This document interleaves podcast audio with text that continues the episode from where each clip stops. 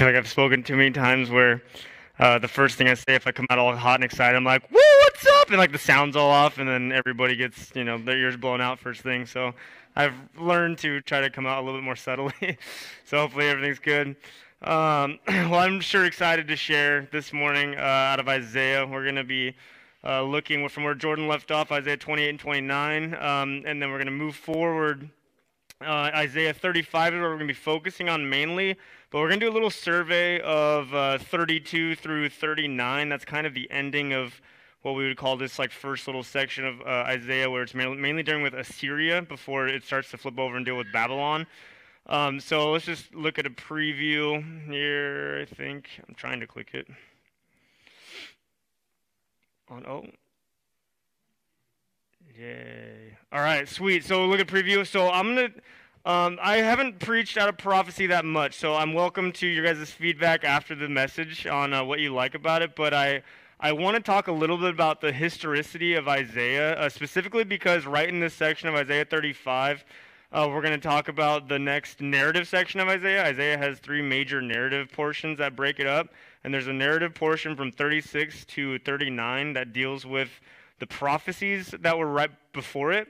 So I feel like it, it really, especially as I was studying these passages, uh, Isaiah 35 particularly, but all the surrounding ones, it really strengthened my faith a lot when I saw the intertextuality of Isaiah uh, from 30 to 31, 32, 35, and then I saw the narrative play out with 36, 37, 38, where I'm like, oh, this is what he meant there, and this is what he meant there. And it was really encouraging to my faith. So I just kind of want to walk you through a little bit of that journey um, and then we'll focus on Isaiah 35 um, and the remaining fulfillment of uh, things to come, uh, Jesus and the second coming and beyond, and um, relevancy to our lives that uh, we should be empowered and, and, and our faith would be strengthened at the end of this message, that we'd have a love for Scripture, uh, we'd be excited for the return of Christ, uh, and that we would grow confident in, in awaiting his return in our lives today. So those are kind of the three main things that we're doing this morning.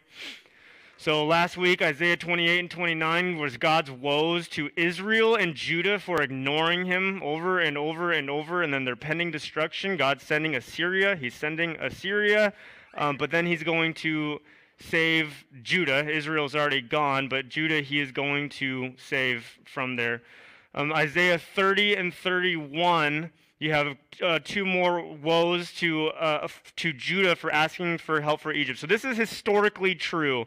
And this is what was really cool in finding Isaiah is that when we read the Bible, sometimes it's so back there, we're like, oh, this is just a story. Like, you know, I don't, I don't, it doesn't relate to me at all. But I'm like, as I was reading this, like this actually happened. We have historical record both in the Bible and outside of the Bible of the Assyrian siege on Judah and how they took over Israel. And it was under the reign of Sennacherib.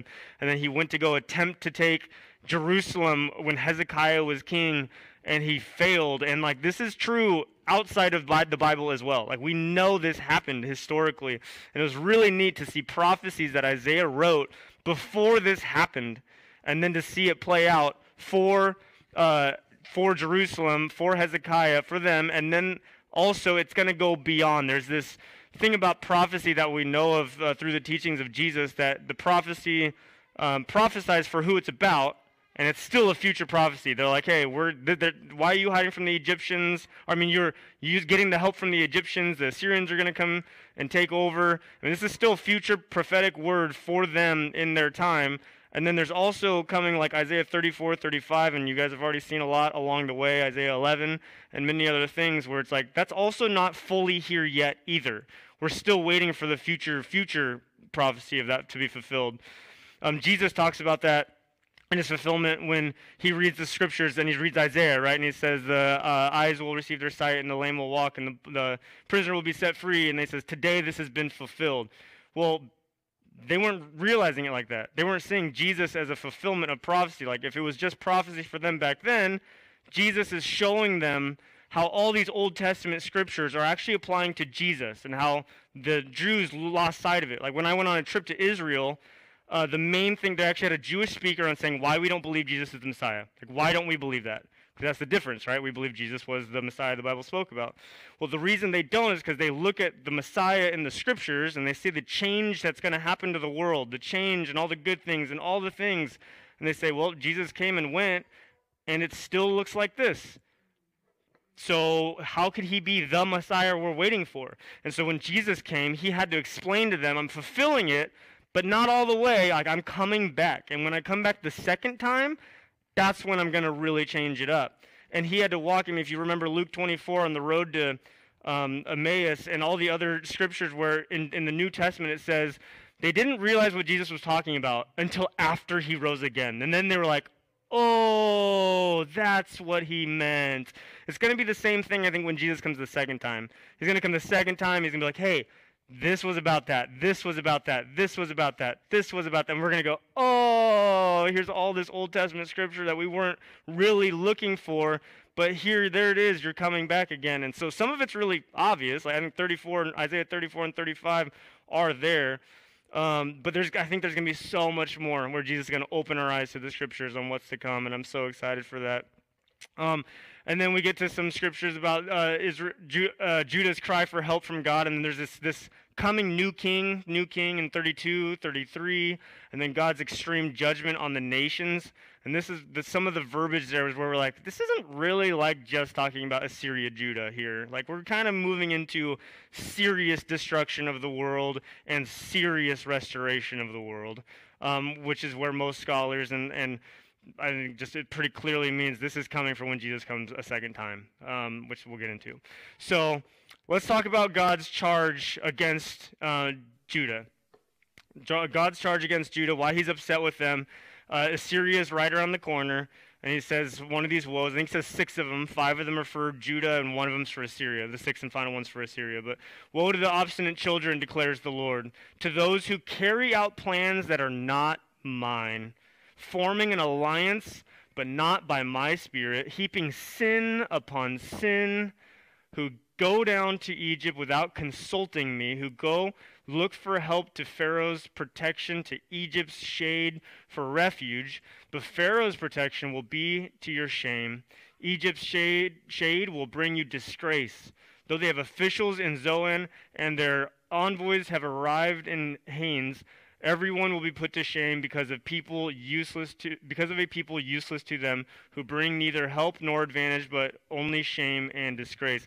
This is historically true. I mean, this is what Assyria says. The gods like upset with Judah for looking to Egypt to, to help them run from Assyria. And Assyria says this too and, in Sennacherib's prism. He's like, they went and they went and tried to get the help from Egypt. Are you kidding me? Like he was this huge, massive king. And God's like, you guys went to go get the help from Egypt? Are you kidding me? Like there's this huge charge against them for doing this. And we know this is also, so here's God's like frustration with them. And then it's also historically true. And it lines up with the narrative of chapter 36. It was so neat. So then here's uh, in verse in chapter 31, it echoes that same idea. of His frustration of you're looking to Egypt, you keep looking to Egypt, and then he says this: "Return, you Israelites, to the one you have so greatly revolted against." For in that day every one of you will reject the idols of silver and gold your sinful hands have made. Assyria will fall by no human sword, a sword not of mortals will devour them. They will flee before the sword, and their young men will be put to forced labor. God's like, look, I'm not going to let Assyria win here this in this time. I'm not going to. And I love like if we're just to principleize something from this passage real quick, like how many times in our lives I wonder would God say, look, you are doing this this isn't lining up with my plans for you. You're doing this thing and then you're just covering it up with sin after sin after sin. Like you got into trouble doing something you shouldn't have done, and you're forming an alliance you shouldn't form an alliance with because you're just trying to deal with the problem that just happened. When we just just come right to me, just run to me. That's all I want you to do. All your sinfulness and all your self, I give you salvation. God gives you salvation. I mean, if we're just going to take a, a minor principle out of the teachings of the of the people of Judah when we do something wrong, like run to the Lord, return to the Lord. Don't revolt against Him. Don't get help from an outside source. Go straight back to God. He asks us to. Right. So here's his, that's his frustration with uh, with Judah. Their stronghold will fall. Be- oh, this he's still talking about um, Assyria. Their stronghold will fall because of terror. At the sight of the battle standard, their commanders will panic, declares the Lord, whose fire is in Zion, whose furnace is in Jerusalem. So God's saying, I'm going to make a stand at Jerusalem. Like I'm that's where I'm that's my place and they're going to run away. And so let's look at this uh, in the narrative. If you're for your own study time, please, please go do this and just go get fascinated with Scripture. Um, Isaiah 36, 37, and then go look up 2 Kings 18 and 2 Chronicles 32. Like those are all coupled narratives, different sources, different periods of time, and they tell the same story, and it's just so cool. It's so fascinating reading it. I just loved it. So this is the report in Isaiah of uh, Sennacherib's siege on Jerusalem. Like I said, there's partner um, texts in 2 Kings 18 and 2 Chronicles 32. So in the 14th year of King Hezekiah's reign, Sennacherib, king of Assyria, attacked all the fortified cities of Judah and captured them. So he, in this again, he in his in Sennacherib's prism, he goes over all of his conquests. He goes over his first uh, conquest, the second one, all these things, is uh, and he talks about taking over these things. How he got all the way up to Jerusalem. He took over all the parts of Judah. He got major fortified cities. Uh, and then they run to Egypt, and he talks about that to Sennacherib's thing. Talk, talks about uh, Judah running to Egypt and how he just blew them away too. Um, we know this is true. He attacked the fortified cities of Judah and captured them. Then the king of Assyria sent his field commander with a large army from Lachish to King Hezekiah at Jerusalem. When the commander stopped at the aqueduct of the upper pool on the road to the launderer's field, Eliakim, son of Hilkiah, the, pla- the palace administrator, Shebna, the secretary, and Joah, the son of Asaph, the recorder, went out to him. the field commander said to them, Now listen to these words and just look at the, the blasphemy. last week, Jordan talked about types of people, right? The, the, the Bible was describing these people types. These people have no regard for the holiness of God, they have no regard for the respect. They don't, they just, their arrogance is, and God is going to cut them down. And like, just listen to the way the king of Assyria talks about Yahweh, the God of the Bible, and see how God responds. It's really amazing. This is what the great king, the king of Assyria, says. On what are you basing this confidence of yours? Uh, Chronicles gives more clarification about that. It says Hezekiah went and fortified Jerusalem after they got the help of Egypt, and they were confident they weren't going to get Jerusalem. Like so, that's what he's that's the confidence he's talking about. He says, "You say you have uh, counsel and might for war, but you speak only empty words. On whom are you depending that you rebel against me? Look, I know you are depending on Egypt, that splintered reed of a staff, which pierces the hand of anyone who leads on it. He's like, look, Egypt is so small compared to me that like if I were to grab it, it's like all I'm worried about is getting a splinter. That's it, uh, which was true at the time. Uh, such is Pharaoh, king of Egypt, to all who depend on him. But if you say to me, We are depending on Yahweh our God, isn't that the one whose high places and altars Hezekiah removed, saying, Judah and Jerusalem, you must worship before this altar? So remember, this is where king after king, if you go back to Chronicles and Kings, king after king, it says they went the way of their fathers, which is bad. Or it'll say they did what was right in the Lord, and they took the high places down, and they restored the land. So you have these series of kings that do good things and bad things, and Hezekiah is a good one. He's the one who takes the high places down. And so uh, Sennacherib's laughing at him. He's like, "Isn't this like the one who the, the t- things just go up and down and up and down, and like this is the one who you're telling me that you're worried about? This is who you're going to request for help?" He's like, "Hey, let's make a bet. Come now, make a bargain with my master, the king of Assyria. I'll give you 2,000 horses, which was a highly coveted war tool, right? 2,000 of them. If you can even put riders on them." How then can you repulse one officer of the least of my master's officials, even though you are depending on Egypt for chariots and horsemen? Furthermore, have I come to attack and destroy this land without Yahweh? Yahweh himself told me to march against this country and destroy it. That's not, like, it's true, like, theolo- theologically that's true, but not literally. Uh, he's using this as an insult, being like, hey, your God told me to come beat you up. Like, it's, he's, he's just throwing shade. That's all he's doing. But little does he know, like, theologically, we knew, we knew the God was actually leading the Assyrians to do this. Um, but here he is just disrespecting God, all right, completely disrespecting Yahweh, saying, "What? What are you guys? What is Egypt going to do about it? What is Yahweh going to do about it? I'm rolling, like I'm about to go and do all these things." All right. So then we get to Isaiah 37, which is it's that skips a little bit in the narrative, but it's Hezekiah's response. And so then it says, when King Hezekiah's officials came to Isaiah, Isaiah said to them, Tell your master, this is what Yahweh says. Do not be afraid of what you have heard, those words with which the underlings of the king of Assyria have blasphemed me. Listen, when he hears a certain report, I will make him want to return to his own country, and there I will have him cut down with the sword. Now, this is true. This happened. There was a report that happened that I believe historians think it was Babylonian an uprising somewhere, and they actually went away. They did not siege Jerusalem. Um, and also, Sennacherib is recorded of 20 years or so after this, he was killed by the sword, assassinated by one of his own sons. Like, so here is prophetic words from God that ended up coming to pass historically with the king of Assyria, Sennacherib. Pretty amazing stuff. Um, but and then here is Yahweh's prophecy against Assyria. All right, I love this. Uh, virgin daughter Zion despises and mocks you. Daughter Jerusalem tosses her head as you flee. Here's what he's saying.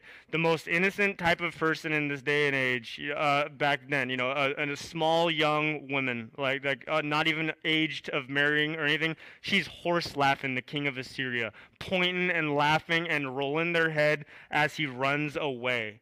That's the image that God is giving to the king of Assyria. Who is it that you have ridiculed and blasphemed? Against whom have you raised your voice and lifted your eyes in pride? It's against the Holy One of Israel. By your messengers you have ridiculed the Lord, and you have said, With my many chariots I have ascended to the heights of the mountains and utmost heights of Lebanon. I have cut down its tallest cedars, the choicest of its junipers. I have reached its remote heights, the finest of its forests. I have dug wells in foreign lands and drunk the water there. With the sides of my feet, I have dried up all the streams of Egypt. So there's like the arrogance of the king of Assyria. Have you not heard long ago? I ordained it. This is God talking again. Have you not heard long ago? I ordained it. In days of old, I planned it. How I have brought it to pass that you have turned fortified cities, fortified cities into piles of stone their people, drained of power, they are dismayed and put to shame. They're like plant, uh, plants in the field, like tender green shoots, like grass sprouting on the roof. That's so small for me. Scorched before it grows up. But I know where you are when you come up and go and how you rage against me. Because you rage against me and because your insolence has reached my ears, I will put my hook in your nose and bit in your mouth, and I will uh, make you return by the way you came. Let me just give you the imagery here that's happening. God's like, look, you're in charge, you're rolling the world right now. I ordained that. I, I, that was long planned ago. Before you were even around, I planned on this whole movements of things. The nations you've rolled, I let that happen. The piles of stone that they run away and stuff like that. He's like, but now that you're saying you're going against me, well, guess what? I'm going to put my hook in your nose and my bit and just turn you right around. Like this, this is the power of our God. This is our God. He controls the nations. He, there is nothing stronger than him at all. Through history and today, we can have so much confidence in the strength and the power and sovereignty of God. Always. It's amazing. Then the angel, and then this is going back to um, the narrative. So then the angel of Yahweh went out and put to death 185,000 in the Assyrian camp. When the people got up the next morning, they were all dead bodies. So Sennacherib, king of Assyria, broke camp and withdrew. He returned to Nineveh and stayed there. One day, while he was worshiping in the temple, his god Nisroch, his sons Adrammelech and Sharezer killed him with the sword, and they escaped to the land of Ararat, and Esarhaddon, his son, succeeded him. Now, this is, again, historically true outside of the Bible as well. Like, just really, really amazing stuff. And so I just wanted to go over that because I was so amazed at the intertextuality of Scripture and its historicity, and I just really want you guys to love the Word of God and to see the inter- interconnectedness and to go and get lost in Scripture. I'll come back to that in a little bit, but I just I hope that was valuable for you, getting to see like how it just it goes back and forth, and there's prophecies and the narrative about it happening, and then we know it actually happened, and it's just really neat. I, I was so blessed studying this stuff. So Going into Isaiah 35 now, um, 34 and 35 still relate to God's judgment over Assyria and his restoration of Israel. But if you read it, when we read it together, listen to how much more so it sounds than just the, than just the immediate salvation of Judah. It sounds so much more, uh, such a further prophecy that is yet to be fulfilled, even for our time, even post Jesus. Jesus was a glimpse of the healing that he brings and what we are to be bringing to our world but it wasn't the ultimate ending of it. Um, so, yeah, it transcends the time of the Israelites in the Old Testament. Jesus incarnate was a glimpse, and it has yet to be fully completed. Isaiah 35, so it's really focusing on um, just the, the imagery of the peace and state of the world.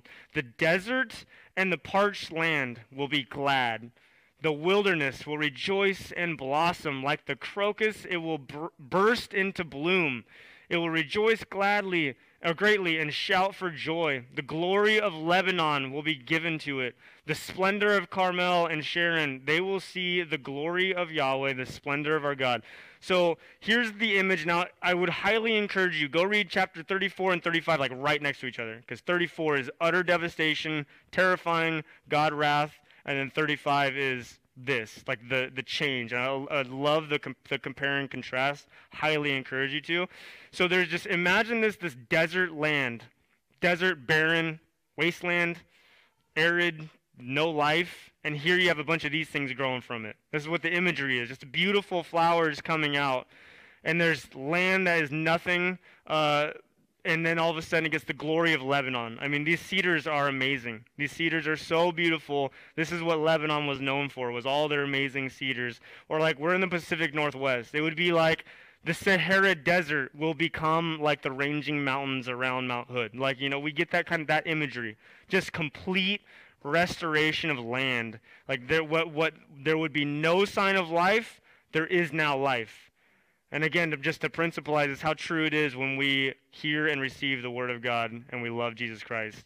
We were unable to do anything good. We hated God. We hated uh, we hated righteousness, and Jesus saves our soul and turns us into a new being, a new life, where instead of a barren desert, we are a source of life to the world. Thanks be to Jesus Christ who saves us. In the same way that He does it with us individually, He will do this with us globally um, with this church.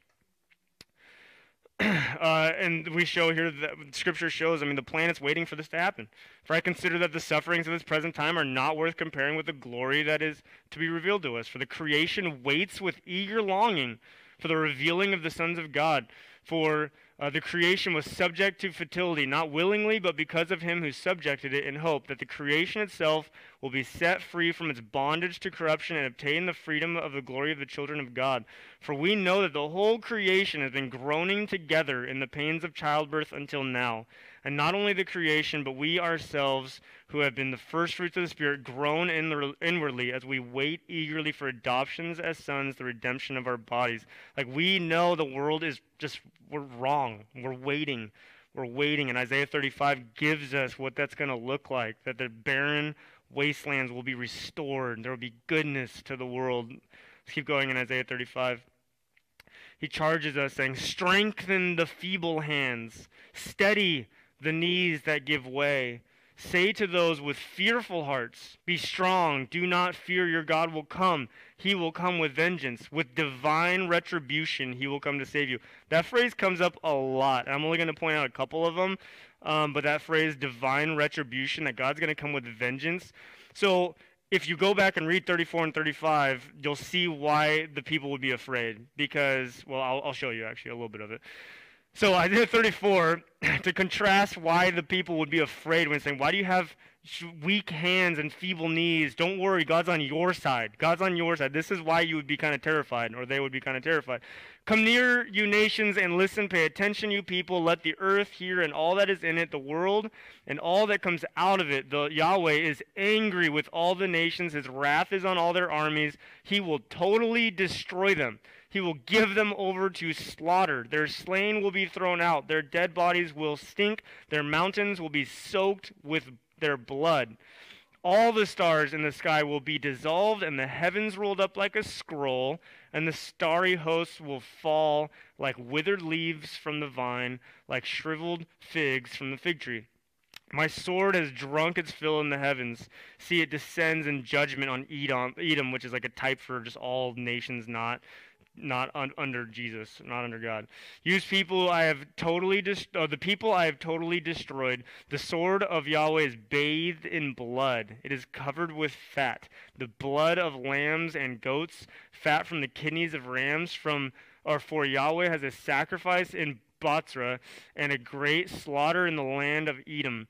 And the wild oxen will fall with them, the bull calves and their great bulls. Their land will be drenched with blood, and the dust will be soaked with fat. For Yahweh has a day of vengeance, a year of ret- retribution, or a year of rec- recompense to uphold Zion's cause.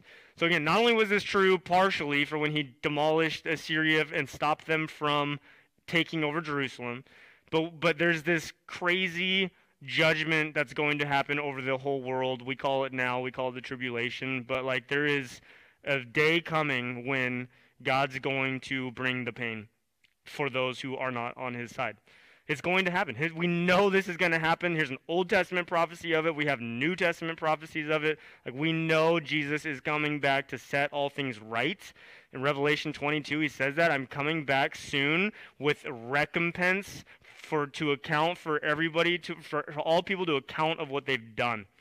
Like we know Jesus is coming back with recompense and vengeance and it's going to happen and then he's going to restore all things.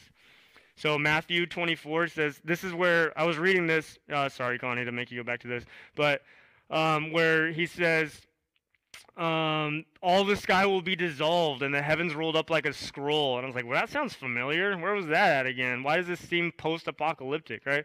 Immediately, uh, this is uh, Jesus answering his disciples. Immediately after the tribulation of those days, the sun will be darkened, the moon will not give its light, the stars will fall from heaven, and the powers of the heavens will be shaken. Then will appear in heaven the sign of the Son of Man. Then the tribes of the earth will mourn, and they will see the Son of Man coming on the clouds, the heavens the power of great glory. And he will send his angels with a loud trumpet call, and they will gather his elect from the four winds and for, uh, from one end of heaven to the other. So we have this day coming where Jesus is, the sky's going to go out, and Jesus is going to be coming back. Uh, and then all these amazing things are going to happen. There's going to be judgment on those who don't follow, but then restoration for those who do. Then will the eyes of the blind be opened, and the ears of the deaf unstopped. Then will the lame leap like a deer, and the mute tongue shout for joy. Water will gush forth in the wilderness, and streams in the desert. I mean, just try to really put your mind around the imagery there that there's no more blindness, no more deafness. The people who can't walk right are leaping up and about. Where was there wilderness and barrenness, there's water and streams. Just a full flip of desolation to life and restoration. The burning sand will become a pool the thirsty ground bubbling springs, and the haunts where jackals once lay, gray uh, grass and reeds and papyrus will grow. This is in con- contrast to 34, where he says, where there were people, now there's just going to be wild animals running around. There's going to be jackals and owls and ostriches. There's going to be all this just wildness. Not, there's going to be so little civilization. There's just going to be animals. And then here he's saying, once there was there, now we have life and lushness and growth and restoration.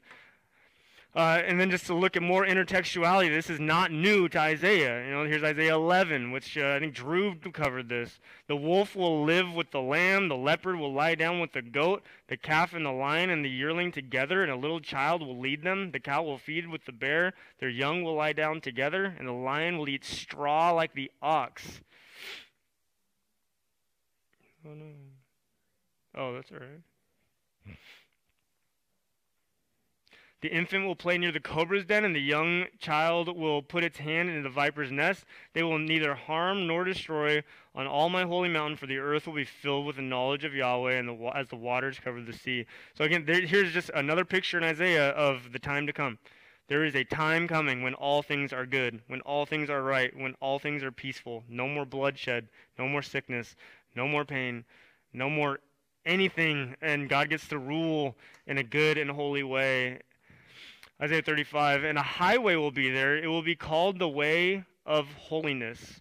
I think partially this has partially been fulfilled. It will be for those who walk on that way. The unclean will not journey on it. Wicked fools will not go on it. When Christians first became Christians, they called their way of following Jesus the way and we have some people, we have us now following the way of Jesus, but yet there's going to be this future time where it's more so fulfilled. So we're in this like limbo state now of getting to follow Jesus in this way, but it's going to be even more fulfilled uh, when time goes on. No lion will be there on this road, the way, nor any ravenous beast. They will not be found there. And I was like, why does that mean no lion will be there? But if you were like, we were hanging out after church today, and you're like, hey, just come over to my house. You just walk, you know, take a walk down Burnside, and then you just make a ride on 133rd. But when you walk down 133rd, like just be careful. There's lions there, so just like walk quickly, you know. Then maybe uh, you, then I'd be like, hey, I got an idea. Let's come over to my house because there's no lions there, right? So like this is what he means in Isaiah 35. He's like, there's this road to walk on, and there's there's nothing to worry about. There's nothing. There's it's just safe. It's peaceful. In times of you know the 2020, are you like this is what we need to hear more than anything? is there's a time coming of peace. There's a time coming of goodness. There's a time coming where God restores everything. I can't wait. And those who Yahweh has rescued will return. They will enter Zion with singing. Everlasting joy will crown their heads. Gladness and joy will overtake them. And sorrow and sighing will flee away. Just they run away. No more sorrow. No more sadness, no more sighing, no more suffering, no more.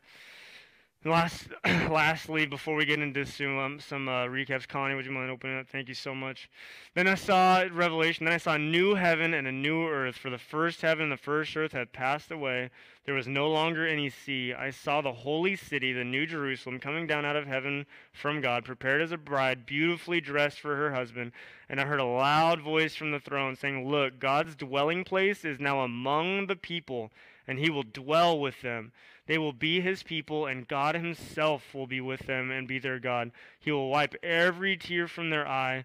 There will be no more death, no mourning, or crying, or pain, for the old order of things has passed away.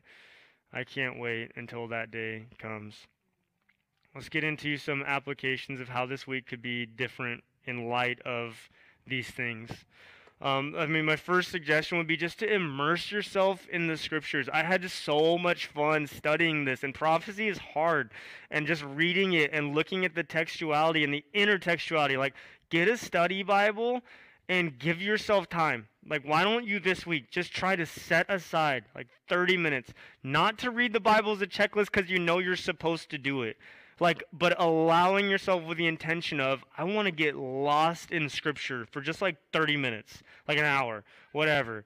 I'm going to just read, and when I look at my footnotes and it says this is about that, like, go chase that thing and go look at the, where this thing, that says, oh, this is close to this, go look at that. And like, just allow yourself to love God's Word and pray and pray as you read that you would just fall in love. And our uh, Jordan talked about last week. Our command is to love the Lord our God with all of our heart, soul, mind, and strength. And the Bible's a story, not a manual. It's a story. Like go and fall in love with it so you can learn to see what God is like, the character of God, which Jordan's gonna talk about next week, which I'm super excited about. Isaiah 40. I mean, I can't wait to talk about the character of God. Like go get lost in the Word. Go get lost in the Word this week. All right, please do that. Uh, second thing is, I'm just going to use it straight from Isaiah 35. Strengthen your feeble hands and knees that give way through confidence in God. We have feeble hands. We have things that we're scared of. It's 2020. We're scared of COVID. We're scared of disease. We're scared of presidential elections. We're scared of who knows what. I mean, 2020 has been insane. And yet, we have example of scripture. Hey, strengthen your hands and give uh, and strengthen your knees that give way. uh, talk about the return of Christ. So, scripture, there's like 25 major passages in the Bible that talk about the return of Christ, and there's like over a hundred, uh, just like what's the word I'm looking for? Like things that like talk about that it's going to happen. Right? There's like 20 major ones, and then there's like over 100 ones that are. It's all over. It's almost in every single book of the New Testament. The second coming of Christ, the return of Christ. Wait till you come for the day of the Lord. Wait until this. You know, hold on tight, or all, all, until God be with you until He comes. Like I mean, so many references to it. And I think our lives should be like that too. You know, I don't. I honestly don't think about Jesus coming back enough. Like that should be on the that should be something I think about and talk about every day. Every day I should be, you know, encouraging a brother or sister in Christ. Hey, we wait until the Lord come Lord's coming back. He's coming back soon. Let's keep fighting the good fight. Keep fighting the good fight. He is coming back soon. Whether it's in our lifetime or not, it's still something that was true. It's going to happen. Encourage one another about the return of Christ. Talk about it this week. Text somebody this week brother, sister, love you so much. Fight the good fight. Jesus is coming back soon. Right? Talk about God's character often. Jordan's going to do that next week. Talk about the goodness of God. Talk, tell stories to each other often of God's faithfulness and goodness. We should be a people who constantly remind ourselves of God and His plans and theology and His goodness and things that He's actually done in our lives and things that He's doing in our lives. I mean, talk about it. Talk about it. Memorize Scripture. You know, read and memorize and put it in your mind uh, the goodness of God and that He's coming again the truth of God. And lastly, influence your surroundings while we wait. Right? We're not supposed to just hide until Jesus comes back. We're many Jesuses going about. And Jesus influenced a ton of people. He healed many. He loved well. And he gave his life up. And now we should ha- we now we have like 50,000, 100,000, a million Jesuses. Like the world theoretically, the world should be insanely different for the positive, right? We have a bunch of mini Christs.